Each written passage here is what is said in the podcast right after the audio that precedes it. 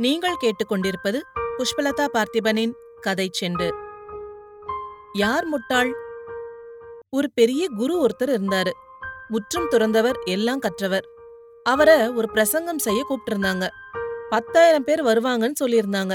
அவர் அழைச்சிட்டு வர ஒரு குதிரைக்காரன் போயிருந்தான். அன்னைக்குன்னு பார்த்து ஊர்ல பயங்கர மழை. கூட்டம் கேன்சல் ஆகி எல்லாரும் கழிஞ்சு போயிட்டாங்க. குரு வந்து பார்த்தபோது அங்க யாருமே இல்ல. பேசுறதுக்காக நிறைய தயார் பண்ணிட்டு வந்த குருவுக்கோ பெரிய ஏமாற்றம்.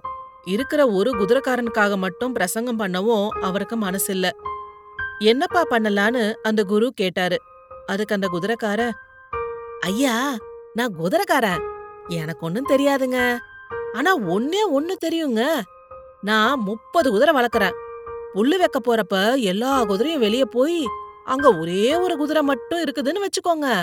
நான் அந்த ஒரு குதிரைக்கு தேவையான புல்ல வச்சுட்டு தாங்க திரும்புவேன் அப்படின்னு சொன்னான். பொழையர்னு அரைஞ்ச மாதிரி இருந்தது குருவுக்கு. அந்த குதிரைக்காரனுக்கு ஒரு சபாஷ் போட்டுட்டு அவனுக்கு மட்டும் தன் பிரசங்கத்தை ஆரம்பிச்சாரு.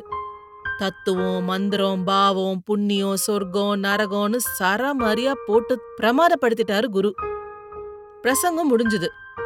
எப்படிப்பா இருந்தது என் பேச்சுன்னு குதிரைக்காரனை பார்த்து பெருமையா கேட்டாரு குரு. ஐயா நான் குதிரைக்காரன். எனக்கு ஒன்னும் தெரியாதுங்க. ஆனா ஒன்னே ஒன்னு தெரியுங்க.